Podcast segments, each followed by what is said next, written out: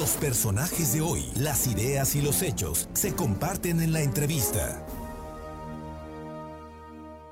Bueno, y esta tarde le agradezco muchísimo al doctor Anselmo Chávez Capó, catedrático de la licenciatura en Administración Financiera y Bursátil de la UPAEP, que pues nos permite escucharlo porque este es un tema que él conoce y conoce bien, que se está discutiendo en las cámaras y empieza con la esta semana en la Cámara de Diputados aprobó la miscelánea fiscal, la ley de ingresos, que ya está pasó al Senado, esta madrugada fue remitida a las 4 de la mañana, pero ahí viene el presupuesto de egresos, Anselmo, y todo eso tiene que ver con la economía del país y con el 2022.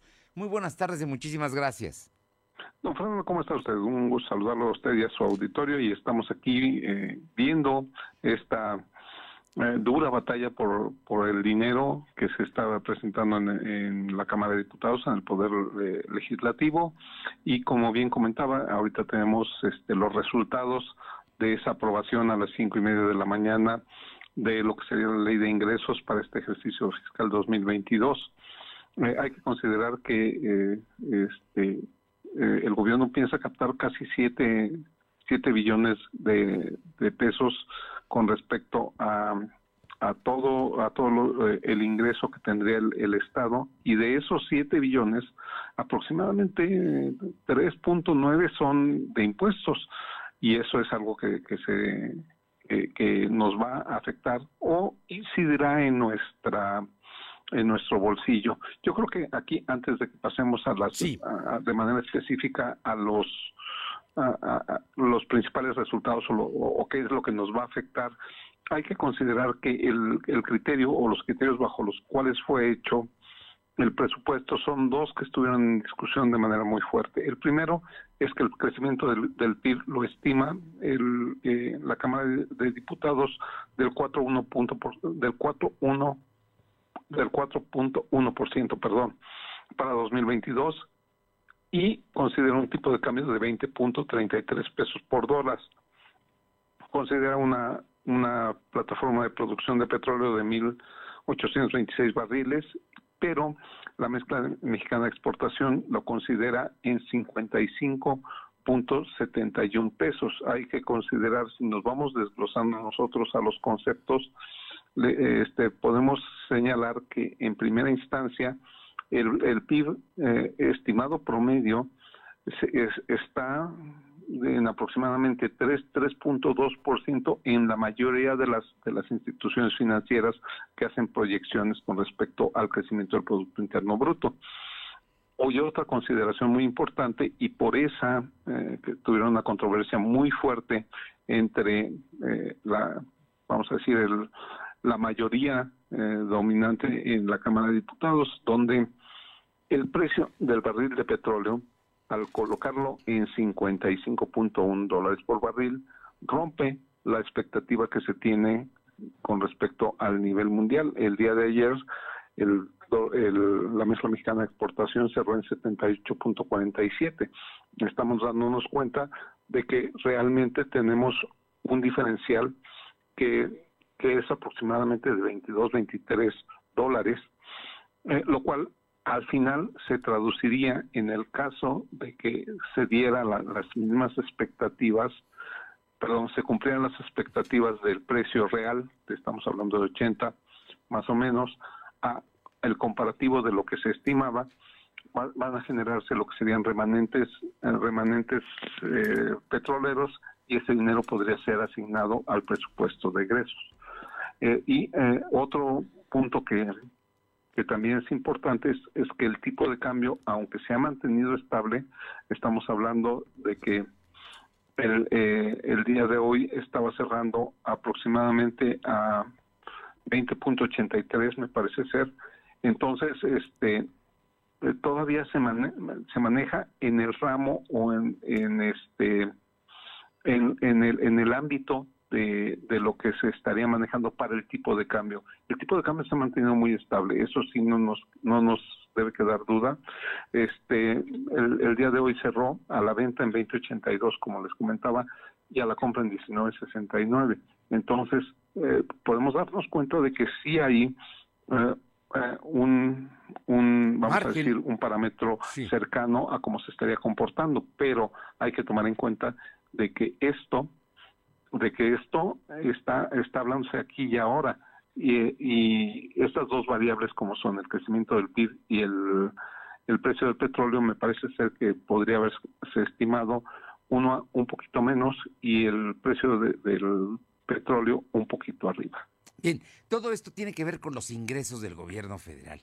Y pareciera que el presidente López Obrador, que al final de cuentas es el que manda en el gobierno federal, tiene mucha ansiedad por tener más dinero.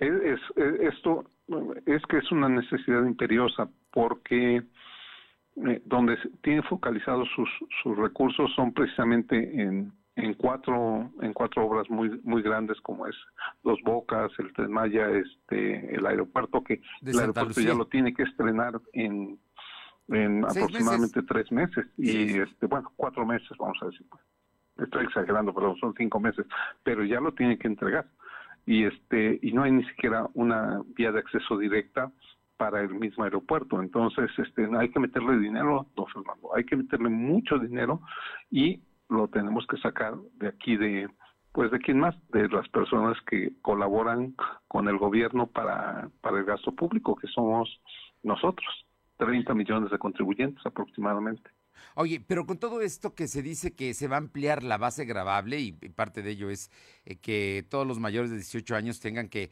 estar inscritos en el Registro Federal de Contribuyentes, eh, ¿verdaderamente va a generar más ingresos al gobierno o va a ser terrorismo fiscal lo que se va a aplicar? Yo, yo eh, lo que puedo comentar es que ahorita, como, como señalaba, hay aproximadamente 30.7 millones de mexicanos con, eh, con RFC. Si nosotros esta medida que ya va a ser aplicable, que ya tendremos que, bueno, tendrán que, eh, que seguirla, acatarla los jóvenes, nos llevaría aproximadamente 83.5 millones de contribuyentes. Tendríamos 52 millones más, más de personas. Sí, esto de acuerdo a lo que dice el Centro de Estudios de las Finanzas Públicas. El único problema es que eso, eso no te garantiza de ninguna manera que tengamos una mayor captación. Te voy a hacer una, una última este, relación con cifras. Si el RFC fuera obligatorio y universal, para realizar trámites en el sistema eh, financiero y en general. Eh, para todas las actividades, la cifra de contribuyentes va a ser sería aproximadamente de 90.3 millones de personas. Eso quiere decir que vamos a estar todos metidos ahí y sin embargo esto no se va a traducir en una mayor recaudación porque el que tú tengas la llave para pagar, sí, puede ser que tengas la llave para pagar, que es el RFC, impuestos, pero si no tienes eh, dinero en la cartera, no tienes por qué eh, cubrir este, ningún impuesto porque no eres sujeto de ningún impuesto. Si no tienes ingresos, difícilmente vas a poder contribuir al gasto público, que esa es la, parte donde parece ser que estamos entrampados. Ya todos tienen RFC y vamos a captar a, mayor cantidad de gente. Sí, puede ser una liga, pero no necesariamente va a, a, a ser en el corto plazo una fuente de ingresos para el Estado. Eh, estamos hablando de que, ah, pues con lo que me dices, que estamos inscritos un poco más de 30 millones y si todos estuviéramos inscritos seríamos 90, dos terceras partes están en la informalidad, ¿no? Son mexicanos que existen, que ya tienen actividades, que compran, que venden, que se mueven, que viajan, pero que no, tienen, no pagan ningún impuesto. Sí, e, es, eh, una de las maneras de ligarlo es cada vez que realices una, transacción, una transacción que pudieran ligarte con tu RFC. El único punto es que todos lo sabemos que en, el entorno de informalidad el, el dinero que, se, bueno, el dinero eh, es la, la medida de cambio, no son transferencias, no son depósitos, no son pagos con tarjetas, sino el dinero es el, el, elemento con el cual se realizan las transacciones.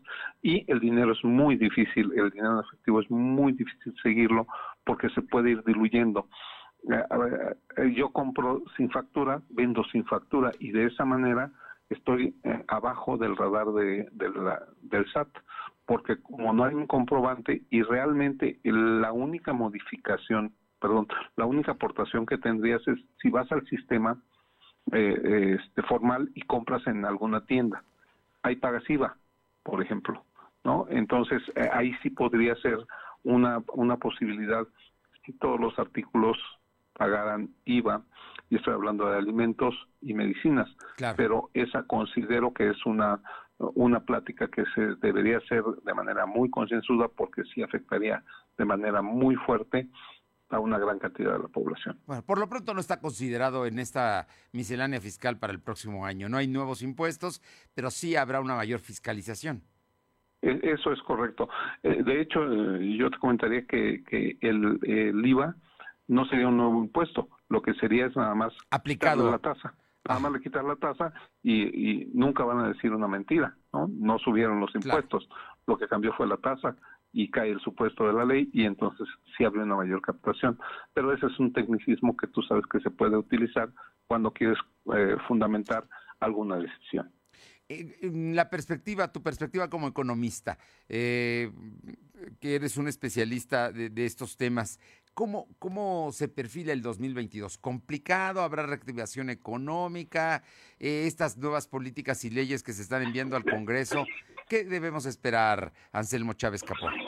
Yo lo que te diría es que sí va a haber un crecimiento, el, el hecho de lo que nos ha detenido en el crecimiento en este momento, obviamente, es el factor salud, ¿no? La, pandemia. Entonces, la apertura sí nos va a llevar a, una mayor activación económica.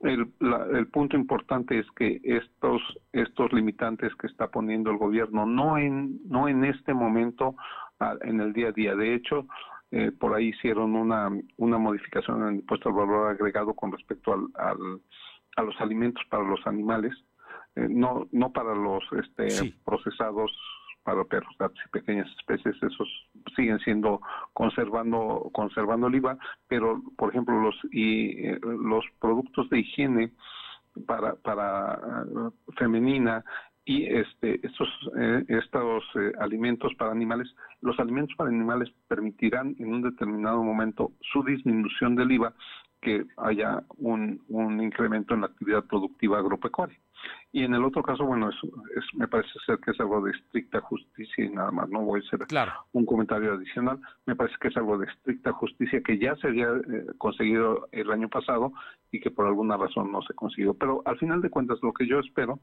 es que si tengamos un, un, incremento en la actividad económica. El único punto que creo que puede detener este, este crecimiento sería precisamente eh, el hecho de que las personas no ven una certeza jurídica en sus inversiones. Esta ley de la reforma este, del sector eléctrico, energético, eléctrico, me parece ser que va a frenar muchas de las inversiones. Eh, no puedes tú solicitarle a una persona que invierta en un lugar donde el Estado de Derecho se puede flexibilizar, se puede mover, se puede este, moldear de tal manera que cumpla tus expectativas, porque lo que dicen todos es, puede ser que haya sido malo, no, eh, eso lo podemos platicar otro día, sí. pero así estaba, así está firmado el contrato y así hace, cuando tú entraste en gobierno así estaba. Yo no puedo llegar y decir ahora, como yo digo que esto está mal, vamos a cambiarlo cuando las personas ya habían firmado el contrato, ¿no? Entonces creo que mucha gente está muy preocupada, más eh, considerando que, esto está relacionado con tratados comerciales y eso puede frenar las inversiones y eventualmente no llegar a esta meta del 4.1% que señala el gobierno y entonces sí estaremos en una situación mucho más complicada porque seguimos gastando en obras que son eh, eh, que están perfectamente focalizadas, pero que no nos generan una retroalimentación de, dinero en el corto plazo. Pues, y creo que ahí es donde está la problemática para, para el desarrollo económico y para el gobierno actual. Pues doctor Anselmo Chávez Capoco, catedrático de Administración Financiera y Bursátil de la UPAEP, como siempre un gusto escucharte y nos queda claro que la situación no sigue estando eh, tan clara como esperábamos y que aunque haya desarrollo económico, está todavía condicionado a las inversiones y a lo que lleve a cabo el gobierno. Sí, sí, y aquí estamos a la orden, eh, estamos a la orden, ya, sabe, eh, cuando solicite, aquí estamos presentes. Muchísimas gracias y muy buenas tardes. Hasta luego. Un fuerte abrazo. Gracias.